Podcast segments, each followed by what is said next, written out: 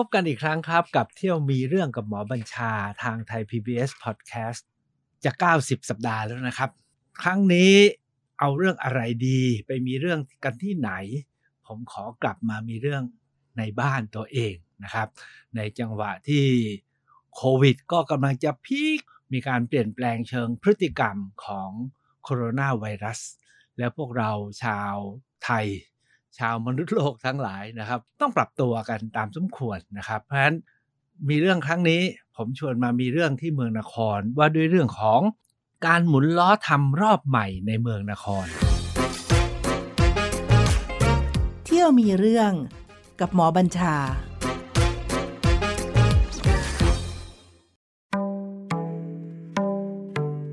ก่อนที่จะเข้าสู่เรื่องของการหมุนล้อทำรอบใหม่ในเมืองนครเนี่ย ช่วงนี้เราก็รู้กันนะครับว่าทุกบ้านทุกเมือง ทุกประเทศกำลังต้องปรับตัวครั้งใหญ่สำหรับผมเองเนี่ยปรับตัวใหญ่กว่าทุกๆ คนและทุก ๆ ท่านเลยครับ เพราะว่าข้อที่หนึ่งก็คือตั้งแต่ปลายเดือนที่แล้วจนถึงตลอดเดือนมีนาคมเนี่ยมีการเปลี่ยนแปลงเยอะมาก พร้อม ๆ กับที่มีแขกมาเยี่ยมมาเยือนเมืองนครเยอะเหลือเกิน ตั้งแต่ปลายเดือนกุมภาแล้วก็มีคณะ น้องๆที่ช่วยงานของหอจดหมายเหตุพุทธทาสหรือสวนโมกกรุงเทพกันมา 11 ปี ก็เลยชวนเข้ามาทบทวนและเรียนรู้เรื่องเมืองนคร ขณะเดียวกันเนี่ยมีเพื่อนของน้องนะครับคืออราชินี โรงเรียนราชินีที่ปากคลองตลาด เขาก็เหนื่อยมากกับโควิด ในรอบปีกว่าๆมา รู้สึกว่าอยากจะมาตั้งนานแล้วแล้วไม่ได้มาสักที ก็พอดีจังหวะเปิดก็เลยมาเที่ยวเมืองนครกัน มากัน 12 คนครับเป็นนาง 12 ให้ผมนี่แหละพาเที่ยว สิ้นเดือนนี้นะครับในวันที่ 26 27 28 29เนี่ย มีคณะใหญ่ของตระกูลไกรเลิก และก็ตระกูลน่าสงขลานำโดยท่านอาจารย์พิริยะไกรเลิก ซึ่งถือว่าเป็นครูใหญ่ทางด้านประวัติศาสตร์ ศิลปะของประเทศไทยนะครับ จะพาคณะของตระกูลไกรเลิกและน่าสงขลา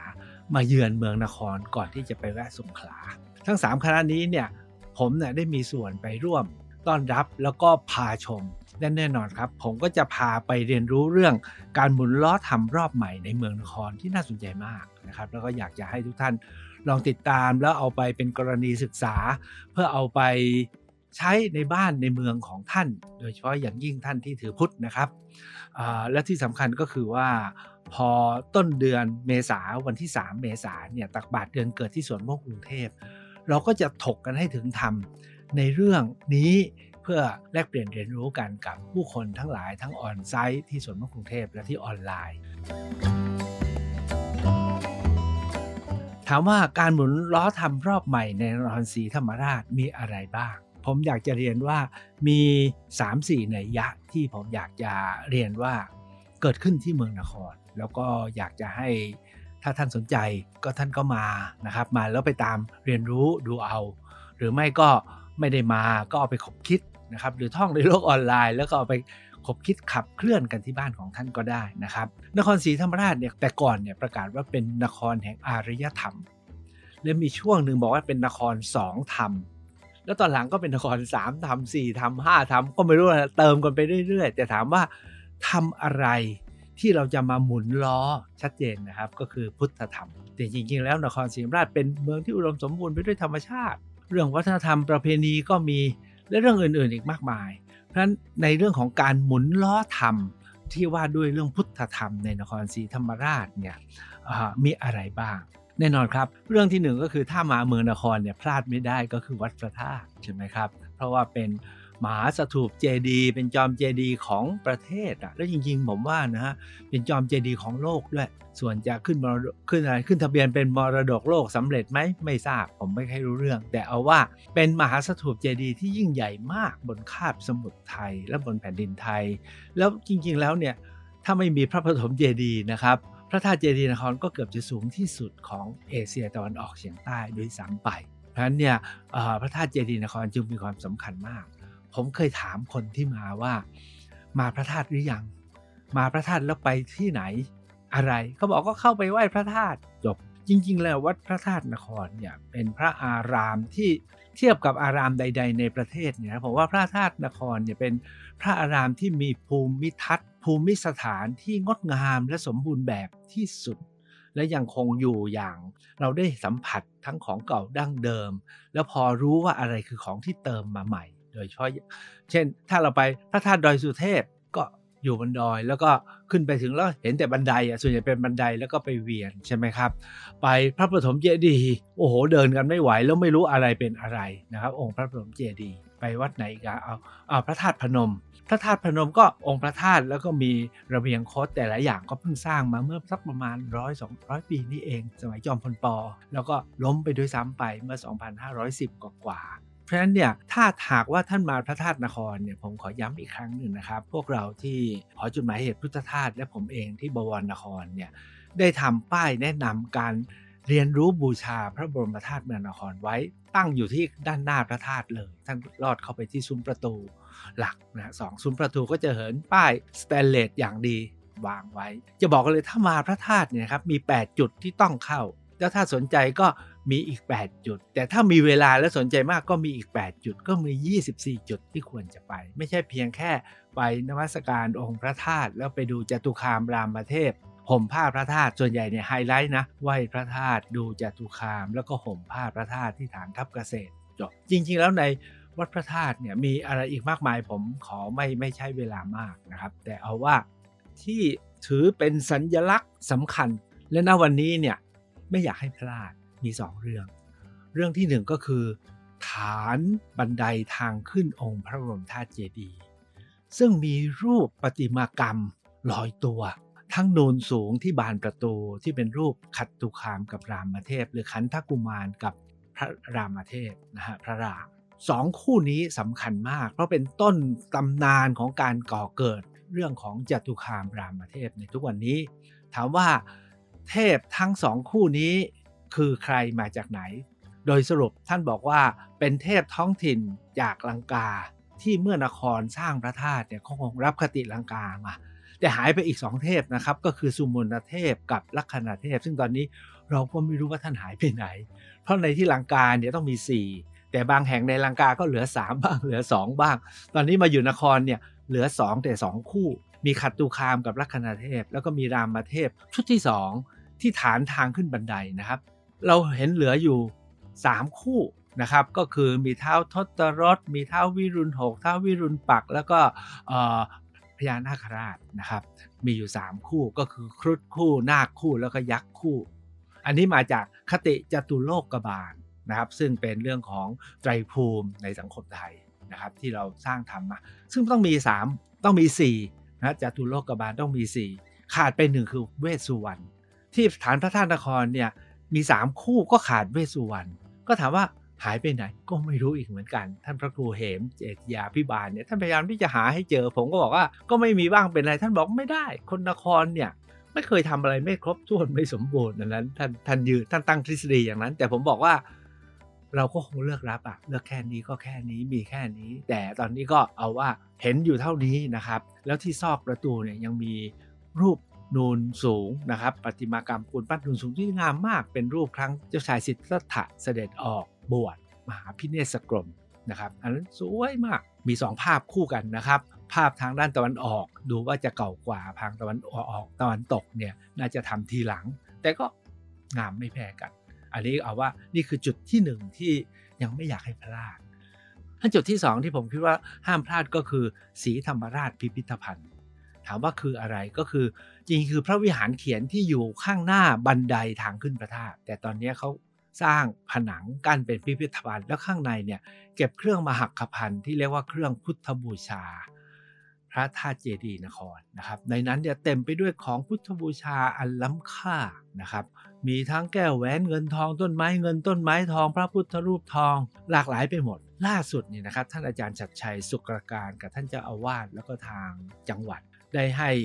น้องสองคนนะครับที่ช่วยงานพวกผมอยู่คือสุรเชษกับสามารถ ช่วยกันทำการสำรวจศึกษาและทำรายงานออกเป็นหนังสือเล่มสำคัญมาก ที่ชื่อว่ามหาขพันวันนานา ก็คือพันนานาว่าด้วยเครื่องบูชาพระธาตุนคร มีอะไรตัวอะไรมากมายไปหมดนะครับ เหลือที่จะพันนานาเอาว่าวันหลังค่อยคุยกัน แต่วันนี้ที่ผมบอกว่าไม่ต้องไม่พลาดก็คือ คนนครหรือคนภาคใต้หรือคนทั้งประเทศมีตั้งแต่พระราชามหากษัตริย์ ตั้งแต่รัชการัชกาลที่ 6 กรมพระยาดำรงราชานุภาพ ยาวจนมาถึงสามพันชนนะครับลงไปจนถึงปัตตานีถึงกาลันตันตรังกานู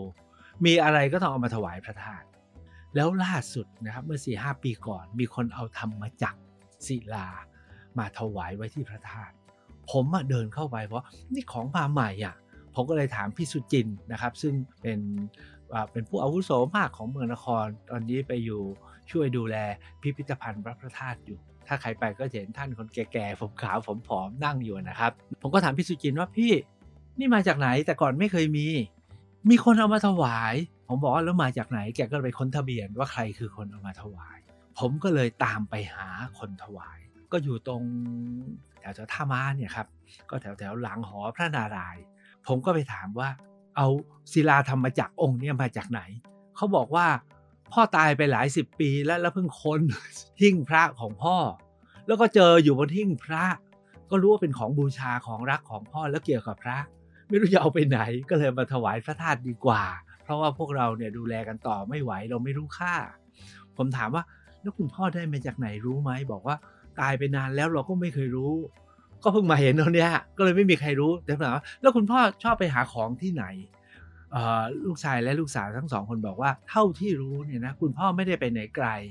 จะวนเวียนอยู่แถวปากดังเชียนใหญ่หัวไซนี่แหละเขาสันนิษฐานว่าคงเจอแถวนี้ หรือไม่ก็ในเมืองนคร ได้ความรู้เท่านั้น กลับมาธรรมจักรองค์นี้ ผมเข้าไปดูถึง นี่เหมือนกันมากเลยกับธรรมจักรยุคเก่ามาก ผมต้องใช้คำว่ายุคเก่ามาก ในประเทศไทยเนี่ยพบแล้ว 4 องค์ องค์ที่สมบูรณ์เนี่ยพบที่เมืองโบราณยะรัง ปากแม่น้ำปัตตานีนะครับ อีก 3 องค์เนี่ยเป็นส่วนๆแต่เป็นส่วนของทั้งของคนละองค์นะครับเพราะต่อกันไม่ได้นะครับพบที่เขาศรีวิชัย ปากแม่น้ำตาปี สุราษฎร์ธานี ทั้ง 4 องค์นี้นะครับ ในหลักในทางอะไรสารบัญของทางกรมศิลปากรไทยบอกว่าสมัยทวารวดี หรือไม่ก็ศรีวิชัย เพราะแหล่งที่พบเนี่ยเป็นแหล่งทวาสมัยทวารวดีจนถึงศรีวิชัย แต่ดรเอียน โกลเวอร์นะฮะซึ่งเป็นปรมาจารย์ทางด้านเอเชียตะวันออกเฉียงใต้ของโลกนะครับ อยู่ที่ University College ที่ลอนดอนเนี่ยกระซิบบอกผมว่า ดรบัญชาทำไมบอกว่าเป็นสมัยทวารวดีหรือศรีวิชัย ในทัศนะของดรเอียนเนี่ยบอกว่ารูปแบบลักษณะนี้เนี่ยเก่าลึกกว่านั้น ต้องลึกเลยไปอีกหลายร้อยปีนะครับ แล้วท่านก็บอกว่าไปดูให้ดีเหมือนกับที่พบที่ปากแม่น้ำโขงที่เมืองโบราณออกแอลออกแก้ว ที่ว่ากันว่าเป็นเมืองฟูนานก็คือกร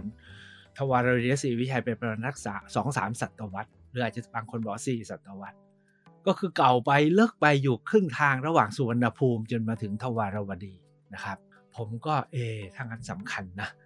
องค์นี้เนี่ยเรียบนะครับเป็นหินเรียบ แต่ว่าที่ตรงดุมเนี่ยทำเป็นเกสรบัว 8 ดอกท่านอาการพระครูเหมบอกว่านี่ 12 ซี่ก็คือติปริวัตตัง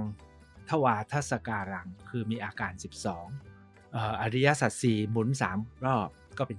12 ส่วนกลีบดอกบัวมี 8 ก็คือมักมีองค์ 8 ขอให้น้องสุรเชษแก้วสกุล ซึ่งมาช่วยงานอยู่ที่ The Library at นคร เพื่อจะฟื้นฟูเรื่องความทรงจำในเมืองนครเนี่ยแกก็ไปค้นค้นออกมาหมดเลยว่าที่ปากแม่น้ำโขงเจอกี่ชิ้น เขาเจอสมบูรณ์บ้างไม่สมบูรณ์บ้างนะครับ สุดท้ายผมบอกว่าบอกพี่สุจินก็ไปกราบท่านเจ้าคุณเจ้าวาดพระประธานว่า ขอโอกาสให้พวกเรา นะครับผมก็บอกนายุพาบวรนครเนี่ยว่าเราเป็นเจ้าภาพดีกว่าทำแท่นวางที่มั่นคง พร้อมกับทำรายละเอียดประกอบเพื่อให้คนมาเห็นแล้วรู้ไม่ใช่วางนอนอยู่อย่างนั้นน่ะ แล้วก็ดูแล้วมีคุณค่าสุรเชษแกก็ไปรีเสิร์ชนะครับจากรูปแบบเก่าที่ควรจะเป็นจากเสาธรรมจากสมัยพระเจ้าอาโศกมหาราชที่อินเดีย แล้วออกแบบมาตอนนี้ทำเสร็จแล้วครับ เราไปถวายกันตั้งแต่ชาวสวนโมกมาชาวราชินีมานะครับ แล้วพี่ๆน้องๆผมมาเสร็จพอดีนายุพาผมอะตายก็เพิ่งตายเมื่อเนี่ยแหละครับวันที่ 10 มีนาคมนี่เองนี่ก็เป็นการเปลี่ยนอีกครั้งหนึ่งของผมนะครับ เราก็ถือว่าการเปลี่ยนผ่านแล้วแล้วว่าตั้งธรรมจักรครั้งนี้เนี่ยเป็นการตั้งธรรมจักรเพื่อหมุนล้อท ให้กับเมืองนครด้วย โดยพวกเราทุกคนนะครับ แล้วก็มีนายุพาเป็นผู้ร่วมด้วยฉะนั้นเนี่ยตอนนี้ธรรมจักรองค์นี้ตั้งขึ้นมาเรียบร้อยแล้ว เมื่อกี้เองครับผมเพิ่งไปพบพี่สุจินมา เพราะว่าเขาวางแท่นฐานเรียบร้อยแล้วมีตู้อะคริลิกไปครอบเพราะกลัวคนจะไปแตะแล้วเดี๋ยวจะล้มนะครับ พี่สุจินบอกว่าไงป่ะนี่เหนือกว่าที่พี่ฝัน ผมถามว่าพี่ฝันว่าไงอะฝันเพียงไม่ให้นอนทิ้งอยู่บนพื้น ให้ตั้งขึ้นมาสวยๆ แต่นี่ทำแบบสมบูรณ์มากทำให้เห็นอะไรต่ออะไรนะครับ แท่นฐานทำด้วยไม้สาวดำช่างไม้ที่สุราษฎร์ธานีช่วยทำให้นะครับ ปูนเสาปูนเนี่ยช่างที่ชะเมานะครับช่วยหล่อหลอม แล้วก็ส่วนที่ขาดหายไปก็ต่อจนสมบูรณ์เสร็จดังนั้นเราถือว่าเนี่ยเป็นการเป็นนิมิตของการหมุนล้อธรรมจักรแห่งเมืองนครดังนั้นถ้าหากว่าท่านมาเมืองนครนะครับ ผมถือว่า สองเรื่องนี้จะต้องไปให้ได้และอย่าพลาด เพราะเดือนหน้า National Geographic ฉบับใหม่ภาษาไทยเนี่ยจะเอาเรื่องนี้ไปขึ้นปกครับ จะเป็นปกหนังสือแล้วไปทั่วทั้งประเทศ และที่สำคัญเนี่ยแน่นอนจะต้องไปทั่วโลกแน่ เพราะ National Geographic Magazine เป็นหนังสือระดับโลกนะครับ อันนี้ก็คือเป็นการหมุนล้อทำรอบใหม่ในนคร แล้วก็เราไม่ใช่แค่เพียงแค่เรื่องวัตถุ เราก็จะจัดกิจกรรม ในจังหวะที่น้ายุพาผมแกก็อายุ 93นะแล้วก็ป่วยหลายเรื่องมาก แล้วก็สุดท้ายก็มีภาวะเรียกว่าติดเชื้อในกระแสโลหิตแล้วก็ช็อกนะครับแล้วก็พอดีมีโควิดของแม่ครัวเข้ามาที่บ้านด้วย แกเนี่ยไม่ได้เสียด้วยโควิดเสียด้วยด้วยช็อกนะครับแล้วก็โควิดปนมาด้วยก็เลย บอกว่าไปอยู่แล้ว bye bye ไปแล้วนะครับ ผมก็เลยขอให้พระในนครเนี่ยครับมาร่วมกันจัดงานนะครับส่งนายุพาแล้วก็ทางส่วนพระคุณเทพบอกงั้นเรามาขับเคลื่อนวัดวิถีใหม่ในเมืองนครหรือเปล่า ก็มีพระเดชพระคุณท่านเจ้าคุณวัศรีทวี ท่านพระครูสิริวัดพระธาตุนะครับ ท่านพระครูโสพิษหรือพระครูเหม วัดพระนครและวัดพระธาตุรวมทั้งท่านอาจารย์ชัยสิทธิ นะครับ คือท่านพระครูพรมที่วัดวังตะวันตกท่านพระประหลัดนภัทรรัตพัฒนะครับ ที่วัดประดูนะท่านปอนเจ้าวาดวัดบูรณาราม ก็มาช่วยกันขบคิดเพื่อขับเคลื่อนงานทำนะครับ อันนี้ก็เป็นการขับเคลื่อนที่สำคัญ เราคิดกันเล่นๆว่า ถ้าเราทำเสร็จอย่างน้อยเนี่ยเมื่อปี 2476 หลังจากท่านอาจารย์พุทธทาสกับคณะธรรมทานเนี่ยตั้งสวนโมกที่ชยา เมื่อ 2475 วิสาขะ2475 ปีนี้กำลังจะครบ 90 ปีนะครับท่านก็เริ่มสวนโมกที่ชัยยากับคณะธรรมทาน ต่อมาใน 2476 นะพุทธธรรมสมาคมในนครศรีธรรมราชนะครับในขณะนั้นซึ่งมีเอาว่าทั้งข้าราชการและชาวตลาดในนครเนี่ยข้าราชการก็เป็นพวกสารทั้งหลายนะคุณพระดุลยภาคสุวมันตอนนั้นอยู่นคร แก่ชาวในตลาดในนครเท่าที่มีบันทึกนะคือคุณนายสุด คุณนายสุดเนี่ยเข้าใจว่าเป็นเออไม่รู้ภรรยาใครอะน่าจะเป็นเจ้าของโรงแรมสุทธิอะฮะที่ตรงหน้าวงเวียนหน้าสถานีรถไฟเนี่ยนะครับ เป็นโต้โผในการตั้งจะตั้งสวนนอกขึ้นที่นครครับ แล้วก็ตั้งขึ้นมาสองแห่งไปขออาจารย์พุทธทาสช่วยตั้งชื่อ แล้วท่านอาจารย์พุทธทาสเนี่ยช่วยมาเปิด ท่านอาจารย์พุทธทาสเนี่ยมาเปิดในเดือนสิงหาคม 2476 ตอนนี้ก็ 89 ปีนะปีหน้าครบ90 ปีนะครับมาเปิดขึ้น 2 ที่ครับที่หนึ่งเรียกว่าปันตะ ปันตาราม แปลว่า อารามที่เป็นความสงัด อันจะนำไปสู่ความหลุดพ้นนะปันตาราม แล้วตั้งอีกแห่งหนึ่งชื่อว่าปันตะวัน ก็คือป่าปัน ก็เป็นป่าอันสงบและสงัด เพื่อเป็นกำลังในการหลุดพ้น อันนี้ก็ล้อมาจากสวนโมกขพลารามนะครับแต่ที่นครเนี่ยตั้งสองอย่างเลยนะตั้งทั้งวัดและป่า แต่ที่สวนโมกเนี่ยมีแต่อาราม ถามว่าอยู่ที่ไหน อยู่ที่ วัดชายนาทุกวันนี้ อีกอันหนึ่งอยู่ที่ร่อนพิบูรณ์ครับงั้นเวลาผมมาตอนระยะหลังเนี่ยผมบอกว่าเราเข้าแวะไปดู วัดชัยนาวันนี้ก็ยังคงเป็นปันตารามอยู่นะครับ ก็ยังสวยสงบถ้าใครแวะเข้าไปนะครับก็จะพบว่าอุโบสถเดิมเป็นแบบมหาอุดก็ได้รับการบูรณะแล้ว แต่ว่าอารามทั้งอารามเนี่ยท่านอาจารย์แจ้ง ซึ่งเข้ามาช่วยอยู่ต่อ โดยหลังจากสวนปันตารามที่อาจารย์พุทธัตมาเปิดเมื่อ 2476 แล้วก็ร้างราไปแล้วมีครูบาอาจารย์อื่นมาอยู่ต่อและใช้เป็นสำนักปฏิบัติธรรมจนกระทั่งยุคปัจจุบันท่านอาจารย์ ท่านแจ้งนะฮะที่ท่านมาช่วยดูแลตอนนี้ท่านก็ชรามากแล้ว ท่านก็ได้สร้างวัดชัยนาให้กลายเป็นสารปฏิบัติธรรมที่งามสงบอยู่นะครับ มีกุฏิพระร้อยร้อยหลังเนี่ยแล้วตอนนี้ก็กลายเป็นที่พักของคุณแม่ชีและอุบาสิกา มีเรือนพักมีหอพักแบบมั่นคงมาก แล้วก็มีการขยายข้ามคูเมืองไปด้วยถ้าหากว่าท่านใดว่างอาจจะลองไปตามรอย การฟื้นคืนของสวนโมกแห่งเมืองนคร และยังสารต่อ ก็ถือเป็นการหมุนล้อธรรมที่ยังเดินอยู่ต่อไป แต่ที่น่าสนใจมาก ๆ ก็คือว่าที่ปันตะวันนะครับอยู่ที่ร่อนพิบูลถามว่าอยู่ที่ไหน หลายคนก็บอก ไม่มีด้วยเหรอนะครับมีครับ ในบันทึกของท่านยันพุทธาสเขียนว่าอยู่ที่วัดถ้ำเขาแดง ถามว่าอยู่ตรงไหน ทุกวันนี้เนี่ยเปลี่ยนชื่อครับเป็นชื่อว่าวัดคูหาสันตยาราม ทุกวันนี้เนี่ยผมเพิ่งได้เข้าไปหลังจากปาเบิกลงเมื่อ 2 ปีก่อน ก็ไม่มีอะไรนะครับ ทุกวันนี้เนี่ยเอ่อก็เป็นวัดสร้างใหม่เป็นส่วนใหญ่ อุโบสถสีชมพูสวยเชียวนะครับเอ้ชมพูหรือเขียวนะ แต่ ที่สำคัญกว่านั้นนะครับ ผมเลยเข้าไปหลังวัดพระท่านบอกว่าหมอเข้าไปดูหลังเพราะว่าเนี่ยเข้าไปแล้วผมว่าถ้ำอยู่ไหนถ้ำอยู่ไหนที่เรียกว่าถ้ำเขาแดงอะ ท่านบอกเข้าไปดูเองดิปรากฏว่านะครับ ถ้าท่านเข้าไปวัดนี้นะต้องเลี้ยวรถเข้าไปจนถึงหลังวัด แล้วก็จะเจอภูเขา สวย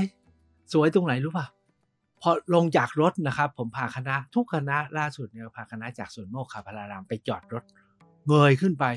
โอ้ยบันไดสูงขึ้นไปเนี่ยนะที่เหนือขั้นบันไดข้างบน มีพระพุทธรูปวางบนฐานชุกชีปูนปั้น เรียงรายอยู่เป็นสิบองค์ฮะแล้วแต่ละองค์เนี่ยสวยมากเป็นศิลปะแบบไหน บางคนบอกว่าอาจจะถึงอยุธยาบางคนบอกว่าอาจจะต้นรัตนโกสินทร์แล้วฐานชุกชีเนี่ยมีงานปูนปั้นบางอย่างเหมือนกันเลยกับที่ปูนปั้นบันไดทางขึ้นพระธาตุนคร แล้วองค์พระพุทธรูปนะครับ เป็นปูนปั้นเก่าที่มีคราบใครนะครับตะไคร่ขึ้นเขียวเหมือนกับสำริดนะเรียกว่างามสวยแล้วก็สงบมากๆด้านหน้ายังมีเจดีย์เป็นกลีบมะเฟือง ทั้งหมดนี้เนี่ยไม่เคยมีใครทำการศึกษาสำรวจและรายงานอย่างละเอียดถี่ถ้วน ผมเคยถามท่านอาจารย์ชัดชัยว่า แล้วทำไมงานศึกษา แถวนี้ไม่มีเรื่องนี้เลยอะ่ะถ้ำ เขาแดง วัดเทพพนมเชือดเนี่ยเขามีถ้ำสวยมากทำไมไร้รายงาน และที่สำคัญก็คือที่ผ่านมาเนี่ยนะครับ ผ่านการให้สัมปทานระเบิดเขาปูนเพื่อเอาหินเขียวมาทำถนน ทั่วทั้งเมืองนครเนี่ยทุกคนคงรู้แถวนั้นคือย่านระเบิดเขาทั้งนั้นแหละนะครับ แล้วเขาทุกลูกเนี่ยก็หมด ถามว่าหายไปแล้วกี่ถ้ำกี่เขานะครับตกลงว่าตอนนี้เรามีถ้ำสวยอยู่ตรงนั้น แล้วก็เคยเป็นที่ที่ ชาวนครเนี่ยไปขอนิมนต์อาจารย์พุทธทาสมาเปิด แล้วตั้งชื่อว่าปันตะวัน พูดถึงเรื่องสวนปันตะวัน แล้วผมก็กำลังจะบอกว่า วัดนี้เนี่ยจริง ๆ เคยชวนท่านมาเข้าร่วมขบวนวัดบันดาลใจ ซึ่งกำลังจะขับเคลื่อนวัดวิถีใหม่ในนครตามที่ผมกราบเรียนแล้ว แต่ว่าเนื่องจากอยู่ไกลแล้วก็ประสานกันได้ไม่ค่อยดีนัก ผมเนี่ยหลังจากศึกมาจากสวนโมกนะ แม่ก็ให้ผมทำสวนอยู่สวนหนึ่งอยู่ที่บ้านยวนแหลนี่เองครับ ผมก็เลยศึกแล้วกลัวจะห่างวัดนะก็เลยตั้งชื่อสวนใหม่สวนนั้นนะชาวบ้านเรียกว่าสวนปลักหมูเพราะหมูป่าชอบมาอยู่มันเป็นปลัก แล้วต่อมาเนี่ยเป็นสวนมังคุด แล้วกรมศิลปากรเนี่ยเพิ่งทำรายงานมาว่าสวนนี้แหละที่รัชกาลรัชกาลที่ 5 เสด็จมาเสวยมังคุดที่สวนนี้ แล้วตอนหลังสมัยสงครามโลกครั้งที่ 2 คุณตาขุนบวรกับคุณยายช้อย ก็หาที่เพื่อที่จะอพยพหลบ หลบระเบิดเวลาเขาจะทิ้งในเมืองนะฮะก็เลยไปซื้อที่ตรงนั้นไว้ แล้วก็ยกให้แม่ ผมก็เลยไปทำสวนต่อ ผมสึกมาถึงผมก็กลัวว่าเออเราห่างวัดเนาะหาที่สักที่หนึ่งเอาไว้ภาวนา ผมเลยเปลี่ยนชื่อครับ จากสวนยนแหลปลักหมูเนี่ยผมมาเรียกว่าสวนธรรมรักษา คือหวังว่าทำได้รักษาผมไม่ได้รักษาใครหรอกไปไปมามาครูบาอาจารย์มาถึงบอกนี่ต้องทำเป็นสถานปฏิบัติธรรม ตอนนี้ก็ตกลงแล้วว่าจะค่อยๆ ปรับพื้นที่และมีสร้างอาคารภาวนา แล้วก็ได้ไม้จากเจ้าประคุณสมเด็จพระพุทธโฆษาจารย์ปออประยุตโต ซึ่งเป็นไม้กุฏิเก่าของท่านที่วัดพระพิเรน และท่านเจ้าวาดวัดพระพิเรนให้มา เราก็จะสร้างเป็นปันตะวนาสถาน